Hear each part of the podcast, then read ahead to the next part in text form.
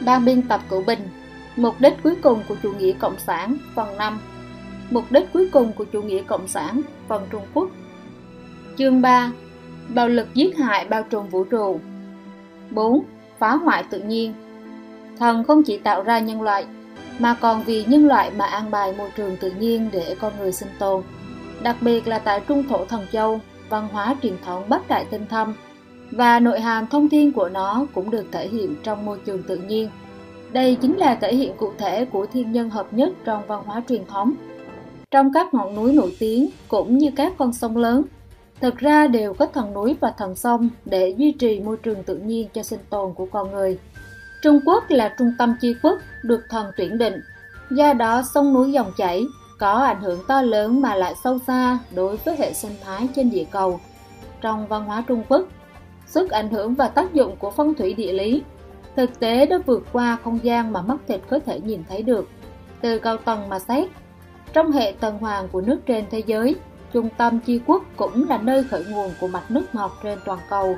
Nước ngọt ở đây ô nhiễm sẽ tác động đến nguồn nước toàn thế giới. Do đó, sự phá hoại môi trường ở Trung Quốc có thể sẽ làm hệ sinh thái trên phạm vi toàn thế giới đi đến sụp đổ. Vì thế chúng ta không khó để hiểu tại sao Tà Linh Cộng sản dùng trong phương nghìn kế để hủy hoại môi trường tự nhiên ở Trung Quốc. Các triều đại Hoàng Triều Trung Nguyên, Thánh Hoàng Minh Quân đều có thời gian cố định để cúng tế thiên thần và thần sông thần núi, khiêm nhường tạ ơn, để có thể hưởng thụ những thứ cần thiết cho cuộc sống của con người mà môi trường tự nhiên ban cho. Hàng nghìn năm qua, con dân Trung Hoa kính thiên kính thần vẫn luôn sống hòa hợp với môi trường tự nhiên. Sau khi Đảng Cộng sản Trung Quốc đạt được chính quyền, đã không ngừng dùng bạo lực lừa gạt cưỡng ép con người thế gian, không tin vào lý niệm thiên nhân hợp nhất, phá hoại môi trường tự nhiên mà thần ban cho, cổ vũ có người đấu với trời với đất, phát huy mặt ác trong nhân tính. Vì để kiếm tiền mà cố ý phá hoại môi trường tự nhiên, làm con người biến thành cuồng vọng tự đại, không còn chút tâm kính sợ đối với môi trường tự nhiên. Cổ nhân cần lấy gỗ, xây dựng nhà, chặt cây rừng, luôn phải bảo vệ những cây chưa trưởng thành, tuyệt đối không chặt lung tung. Sau khi đảng Cộng sản Trung Quốc xây dựng chính quyền, lại phổ biến lựa chọn phương thức chặt cây có tính hủy diệt, tính phá hoại, hủy hoại nguồn tài nguyên rừng, không nghĩ đến hậu quả mà chỉ nghĩ đến lợi ích trước mắt. Ví dụ, như khi chặt phá rừng rậm ở khu trường Bạch Sơn, những cây chưa trưởng thành cũng bị chặt đổ, ngay cả cây nhỏ, chỉ có một tấc cũng không thoát được, bị chặt để làm cán chổi. Rất nhiều khu vực từng cánh rừng cánh rừng bị phá hoại, thành rừng không đồi trọc, thảm thực vật biến mất, đất bị xói mòn, hậu quả trực tiếp chính là nhiều thiên tai ập đến, hoặc có thể gọi là trời phạt. Còn những người vô thần luận được đảng Cộng sản Trung Quốc bồi dưỡng ra, ác cũng không thừa nhận loại hiện tượng này. Toàn bộ môi trường vũ trụ, địa cầu, nhân loại là tuần hoàn, con người trong lân hồi của sinh mệnh, khi đạo đức cao thượng, không có nhiều nghiệp lực. Sau khi luân hồi chuyển sinh cũng không có nhiều ảnh hưởng gì đến môi trường tự nhiên, nhưng khi nghiệp lực con người tích lại càng nhiều, cũng sẽ mang theo nghiệp lực đến môi trường sinh sống, ảnh hưởng đến tất cả những thứ xung quanh. Sa mạc hóa cũng chính là một trong những ác báo đó.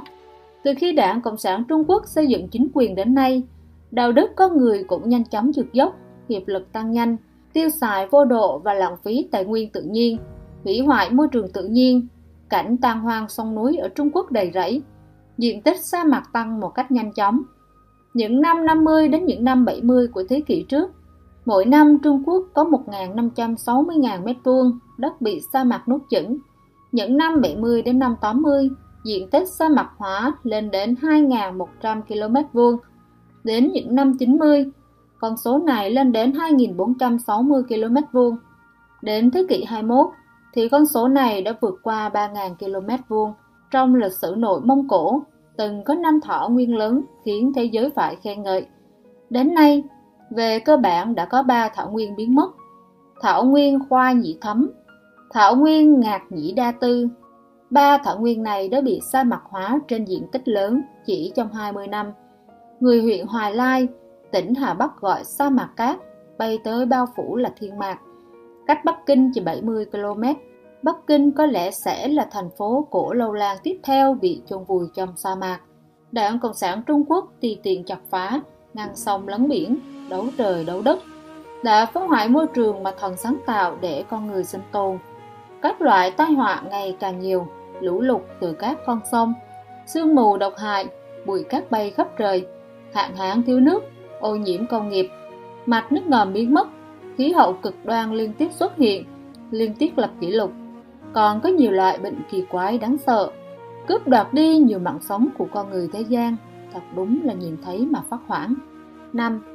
Hủy hoại văn hóa Từ những bạo lực giết hại giới tinh Anh, dùng bạo lực hủy hoại tinh thần và môi trường vật chất mà nhân loại dựa vào để sinh tồn, đến dùng bạo lực hủy diệt văn hóa truyền thống đều là sự an bài có kế hoạch, từng bước hủy hoại nhân loại của tà linh cộng sản. 1. Hủy hoại tại thể vật chất Sau khi bắt đầu cách mạng văn hóa, ngọn lửa tà ác phá tứ cụ, cháy khắp Trung Hoa, tự viện, đạo quán, tượng Phật, danh làm thắng cảnh tích cổ, tự họa, đồ cổ, bị phá hoại gần như không còn. Lan đình trong Lan đình tập tự, được viết bởi Vương Hy Chi, không những bị phá hủy, ngay cả phần mộ của Vương Hy Chi cũng bị phá hủy. Nơi ở cũ của Ngô Thừa Ân bị Giang Tô bị đập phá. Nhà cũ của Ngô Kính Tư ở An Huy bị đập tan. Bia đá túy ông đình ký được Tô Đông Pha tự tay viết bị tiểu tướng cách mạng xô đổ. Chữ trên bia đá bị cạo mất, vân vân. Những tinh hoa của văn hóa Trung Hoa này đã được truyền thừa tích lũy hàng nghìn năm. Một khi bị hủy hoại thì không cách nào khôi phục được. Thành Bắc Kinh được xây dựng từ triều Nguyên. Nguyên Thế Tổ hốt tất liệt để thừa tướng Lưu Bình Trung bố cục theo thiên cung, lấy theo quẻ tượng càng khôn để xây thành. Toàn bộ thành Bắc Kinh chất chứa tư tưởng và văn hóa của Nho, Đạo, Phật. Tên của kinh thành Đại Đô và Đại Điện đều xuất phát từ quẻ tượng trong chu dịch, miếu tự, tự viện, điện đường. Đều đều được xây dựng theo an bài của thiên tượng. Tứ học viện nổi tiếng của Bắc Kinh, tiểu viện nằm trong đại viện, không chỉ mới lạ độc đáo, còn có kết cấu càng khô ở trong đó. Có một số chính phòng trông giống hệt như méo đường, khúc khủy và sâu là miêu tả đúng nhất về hẻm nhỏ ở Bắc Kinh. Sau khi đi qua hẻm nhỏ và bước vào tứ hợp viện, chậm rãi sáng sủa như một khung cảnh khác. Kiến trúc quý giá ở nhân gian được tạo ra một cách tỉ mỉ như vậy, khiến tâm mọi người có sự tín ngưỡng đối với thần Phật và trời. Lý niệm truyền thống thiên nhân hợp nhất cùng môi trường xung quanh và kiến trúc dung hòa vào một thể đúng là một tác phẩm tuyệt thế. Tuy nhiên, trong thời đại cách mạng văn hóa, tuyệt đại đa số tứ hợp viện bị phong trào tứ cựu và sau đó cái gọi là phát triển kiến trúc hủy hoại hết. Trước cách mạng văn hóa, Bắc Kinh có hơn 500 miếu cổ, điện đường, tự viện. Sau phong trào phá tứ cựu trong cách mạng văn hóa, hầu như đã hủy hoại toàn bộ. Tất cả những thứ này không chỉ là hủy hoại mất nơi cầu nguyện và tu luyện của các tín đồ, những kiến trúc thiên nhân hợp nhất, cổ đại lại càng khiến chính tính và chính niệm truyền thống thiên nhân hợp nhất trong tâm con người, cùng bị hủy hoại theo. Con người thế gian có thể không đồng ý với việc này, cảm thấy nó không có quan hệ gì với tôi. Thực ra là tà linh cộng sản, không kẽ hở nào là không len lỏi vào. Từ hủy diệt nhục thể đến ô nhiễm tư tưởng, đến việc phá môi trường và nơi tu luyện của chính giáo. Nó đã cắt đứt văn hóa đạo đức, tín ngưỡng của Trung Hoa được truyền thừa liên tục mấy nghìn năm. Mấy nghìn thành, trấn của Trung Quốc có lịch sử lâu đời, mỗi một thành, trấn đều có tường thành, miếu tự, tự viện, tích cổ văn hóa nơi nào cũng có. Đào đốc một xích gần bằng 33cm, nhìn thấy vết tích thời cận đại, 2 xích, 3 xích, 20 xích, là vết tích các đời khác nhau, đếm không hết. Trong vũ trụ, có người thế gian có loại lý luận, tín ngưỡng, hình thức văn học nghệ thuật, kiến trúc, phong tục, vân vân đều có hình thức hiển hiện của nó tại nhân gian và hình thức tồn tại trong không gian khác. Một người đọc một cuốn sách là một việc, không tính là gì cả. Nhưng khi hàng nghìn hàng vạn người đều đang học một cuốn sách, làm cùng một việc, cùng nghĩ như nhau, thì sẽ hình thành một trường vật chất to lớn tại không gian khác, đồng thời giúp đỡ việc này hình thức này, kiến trúc này, phong tục này, vân vân ở không gian bề ngoài.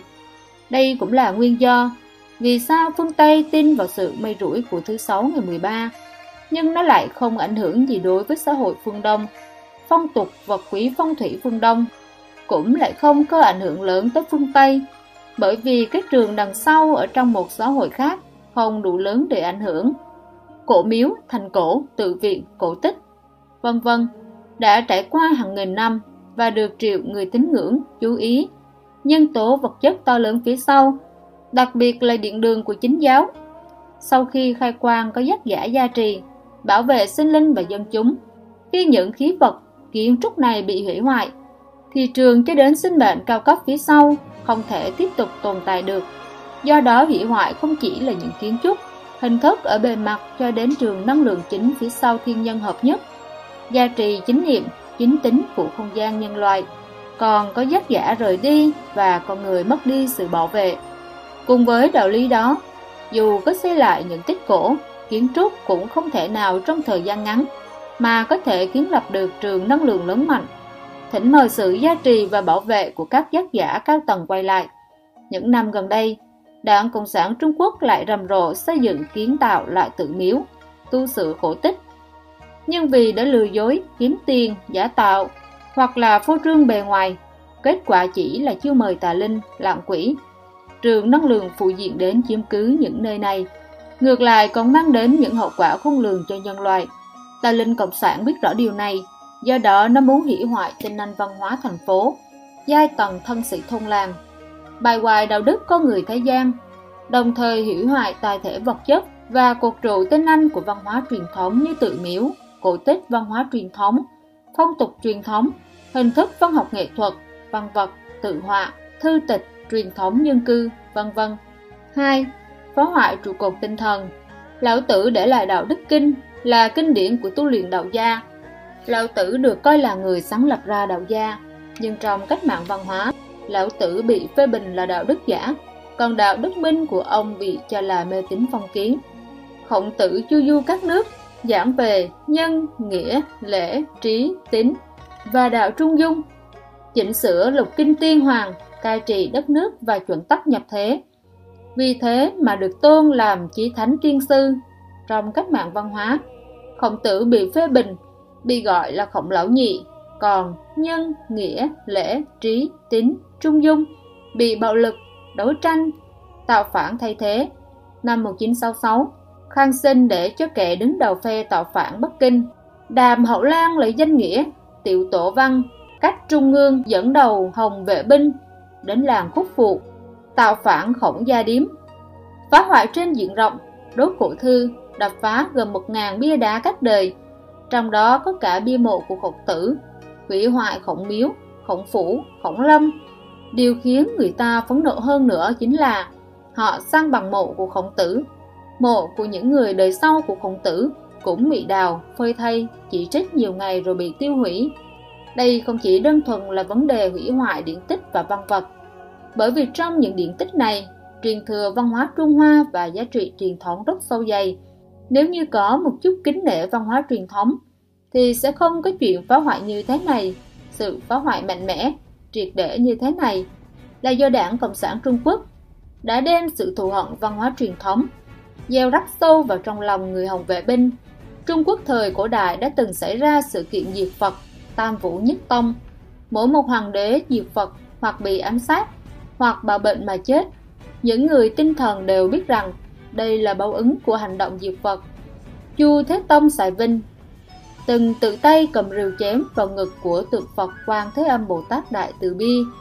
Cuối cùng chết vì vết thương ở ngực bị thối rữa, những thanh niên trẻ bị đảng Cộng sản Trung Quốc kích động diệt Phật hủy đạo kia, nếu không biết hối hận và chuộc lỗi, thì sẽ có kết cục bi thảm thế nào? Trong cơn cuồng phong phá tứ cựu này, không biết có bao nhiêu người đã tạo tội nghiệp mà phải xuống địa ngục. Đây chính là kết quả mà Đảng Cộng sản Trung Quốc muốn. 6. Tột cùng của tà ác 1. Bất hại pháp luân công Sau thời kỳ cách mạng văn hóa, người ta khát vọng và tìm cầu thân thể khỏe mạnh và bắt đầu tập luyện nâng cao sức khỏe. Các công pháp truyền thống như ngũ cầm hí, thái cực quyền, dịch cân kinh, vân vân cũng lặng lẽ hưng khởi, nhanh chóng thổi bùng lên phong trào khí công. Năm 1992, Ngài Lý Hồng Chí truyền ra Pháp Luân Công, còn gọi là Pháp Luân Đại Pháp lấy chân thiệt nhẫn làm căn bản. Đại Pháp chí dạng chí dị, bắt đầu từ chữa bệnh khỏe người, trong vài năm ngắn ngủi. Chỉ được khẩu truyền mà đã có đến hàng trăm triệu người nhập đạo đắc Pháp, phổ biến khắp Trung Quốc, hồng truyền khắp thế giới.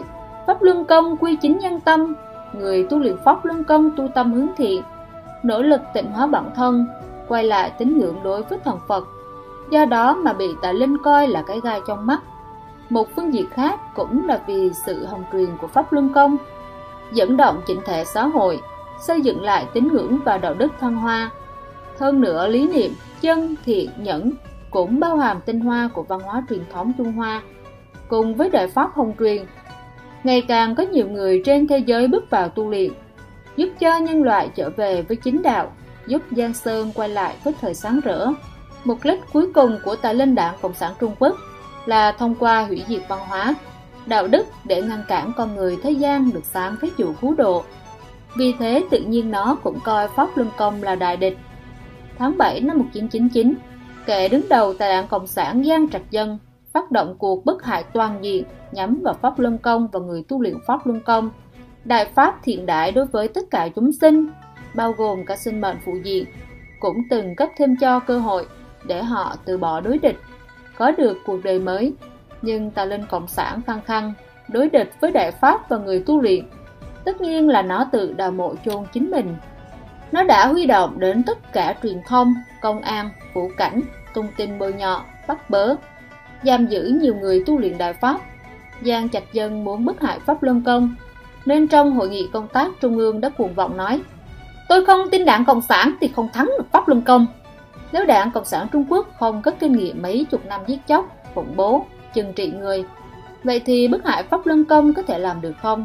Người tu luyện Pháp Luân Công, tu tâm hướng thiện, thân thể được khỏe mạnh. Khi đó có hơn 100 triệu người tu luyện Pháp Luân Công, mỗi ngày bạn bè người thân của một người Pháp Luân Công tham gia vào tu luyện. Vậy thì sẽ có rất nhiều người. Sao có thể nói đàn áp là có thể đàn áp được? Giang Trạch Dân hạ lệnh, bôi nhọ thanh danh, bắt kiệt tài chính, hủy hoại thân thể. Chính là sự tà ác tích lũy mấy chục năm qua, giết hại người mấy chục năm đã tạo thành môi trường khủng bố, khiến đảng Cộng sản Trung Quốc không cần công khai giết hại trên quy mô lớn. Cũng có thể phát động được cuộc bức hại này. Tà linh Cộng sản đã vận dụng thủ đoạn kinh tế để khống chế các nước tự do một cách rất hiệu quả, khiến cho họ không cách nào ngăn chặn chính sách bức hại pháp luân công của đảng Cộng sản Trung Quốc, đồng thời cũng che giấu sự việc thực thi bạo lực giết người và bức hại pháp luân công. Họ có thể thống kê cụ thể những người tu luyện pháp luân công bất hạnh bị kết án, giam giữ, giết hại, thậm chí bị cướp mẫu nội tạng sống. Những việc như thế này lại được rất ít người thế gian biết đến. Rất nhiều người dưới áp lực chấn ác lớn, tẩy não, giết hại mà nhắm mắt làm ngơ, biến thành thờ ơ bất nhân.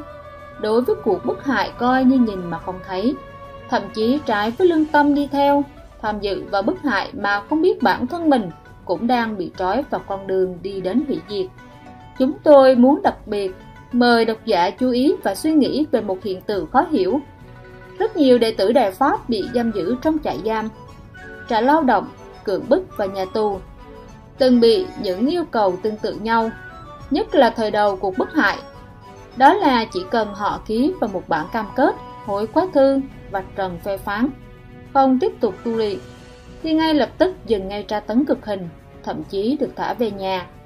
Sự kỳ quái của hiện tượng này nằm ở chỗ, trong quá khứ, trong các cuộc vận động chính trị, những người bị tấn công dù có cúi đầu nhận tội, cũng vẫn tiếp tục bị phê bình, giam giữ, ngược đãi, thậm chí tử hình, hoàn toàn không được tự do. Còn người tu luyện pháp luân công có bị cực hình hay tự do hay không, có thể do bản thân quyết định. Lẽ nào đảng Cộng sản Trung Quốc trở nên tốt rồi Đáp án đương nhiên là không. Đối với người tu luyện pháp luân công kiên trung, các kiểu cực hình có thể thông qua ngôn ngữ của nhân loại để miêu tả được đều đã bị sử dụng. Từ chủng loại, mức độ đến tính phổ biến của cực hình mà nói, sự tăng nhẫn tà ác của Đảng Cộng sản Trung Quốc không có chút nào là giảm, thậm chí còn biến xấu hơn. Nhưng chỉ cần người tập Pháp Luân Công từ bỏ tu luyện, dường như Đảng Cộng sản Trung Quốc có thể tha Điều này một lần nữa chứng minh mục đích của Đảng Cộng sản Trung Quốc là vì thực sự hủy hoại con người. Một phương diện khác cũng là vì sự hồng truyền của Pháp Luân Công, khiến cho tín ngưỡng và đạo đức toàn xã hội được thăng hoa trở lại. Hơn nữa, lý niệm chân, thiện, nhẫn cũng bao hàm tinh hoa của văn hóa truyền thống của Trung Quốc. Đối với việc tại Linh Đảng Cộng sản Trung Quốc lấy hủy diệt văn hóa, đạo đức và ngăn cản con người được sáng thế chủ cứu độ là mục đích cuối cùng mà nói, đương nhiên nó sẽ coi Pháp Luân Công là đại địch hàng đầu. 2. Cướp mổ tạng sống người tu luyện Pháp Luân Công Tà Linh Đảng Cộng sản Trung Quốc tập trung thủ đoạn tà ác từ xưa đến nay, vượt qua tất cả các thủ đoạn từng có, mổ cướp nội tạng sống từ người tu luyện Pháp Luân Công, dùng các thủ đoạn tà ác nhất chưa từng có trên trái đất để bất hại, hại chết người tu luyện Pháp Luân Công. Trong mắt Tài Linh Cộng sản, người tu luyện Pháp Luân Công kiên định tín niệm và không sợ hãi, khiến thủ đoạn bất hại của chúng mất tác dụng. Như trong quá khứ nó muốn gì được lấy. Và nó không bỏ qua thủ đoạn bất hại nào, nhất là đối với những người tu luyện Pháp Luân Công mà không chuyển hóa được, cũng không cách nào thi triển bất hại nữa, cướp mổ nội tạng sống, trở thành thủ đoạn quan trọng trong bức hại đảng Cộng sản Trung Quốc. Lợi ích kinh tế to lớn của việc cướp mổ nội tạng không chỉ có thể duy trì được bất hại mà còn thu hút người trên toàn thế giới vì để được sống mà đến Trung Quốc tiến hành ghép tạng, dùng tiền mua nội tạng từ người tu luyện Pháp Luân Công còn sống. Thật ra cũng là đang trợ giúp đảng Cộng sản Trung Quốc giết người hại mình. Đây cũng là điều mà tà ác muốn, tiến thêm một bước nữa để đạt được mục đích hủy diệt con người toàn thế giới. Ngày 7 tháng 7 năm 2017, luật sư nhân quyền người Canada David Mathan và cựu nghị sĩ của Nghị viện Canada David Kilger. Lần đầu tiên công bố báo cáo điều tra thu hoạch đẫm máu, giết học viên Pháp Luân Công để lấy nội tạng. Báo cáo này đưa ra 18 bằng chứng chứng minh tội ác đảng Cộng sản Trung Quốc, một cướp tạng sống từ người tập Pháp Luân Công thật sự có tồn tại và còn cho biết đây là tội ác chưa từng có trên hành tinh này, được sự giúp đỡ hợp tác của điều tra viên quốc tế. Từ tháng 6 năm 2016, bản cập nhật của thu hoạch đẫm máu và đại thảm sát được công bố. Bản báo cáo này dài 680 trang, với 2.400 tư liệu khảo sát cho thấy tính chân thực của và quy mô bức hại khiến người nghe phải sợ hãi đối với tội ác cướp mẫu nội tạng sống của Đảng Cộng sản Trung Quốc.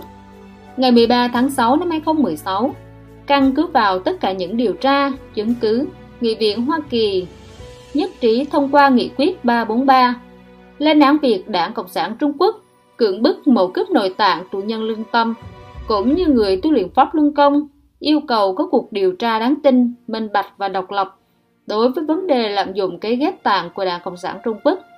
Thế giới tự do cuối cùng đã nhận thức được mức độ tà ác của Đảng Cộng sản, bức hại Pháp Luân Công và người tu luyện Pháp Luân Công. Lời kết Trong 100 năm qua, chủ nghĩa cộng sản đã hại chết 100 triệu người trên phạm vi toàn thế giới tại Liên Xô. Tại bức tường Berlin có bao nhiêu oan hồn vẫn đang vãn vất không được siêu độ. Chính quyền các nước cộng sản khác dưới sự ủng hộ của Cộng sản Liên Xô và Đảng Cộng sản Trung Quốc đã sát hại biết bao nhiêu người dân ở nước mình. Một đất nước nhỏ bé như Campuchia lại có đến hàng mấy triệu người dân bị Cộng sản Pol Pot ngược đãi và sát hại, xương trắng chất đống trong hố của hàng vạn người đã ghi chép lại tội ác giết người của Hồng Ma Cộng sản, kẻ đứng đầu Cộng sản Bắc Triều Tiên. Gần đây lại càng thể hiện rõ như ban ngày, ngược đãi sát hại người trong nội bộ đảng và cả người dân phổ thông, trong đó bao gồm cả người nhà của chính mình, còn lấy chiến tranh hạt nhân để uy hiếp thế giới. Lịch sử của chủ nghĩa cộng sản chính là lịch sử giết người, mỗi một trang đều nhuộm vết máu của con người thế gian và đều ghi chép tội ác của tà linh cộng sản bạo lực, hiếu sát trăm năm này.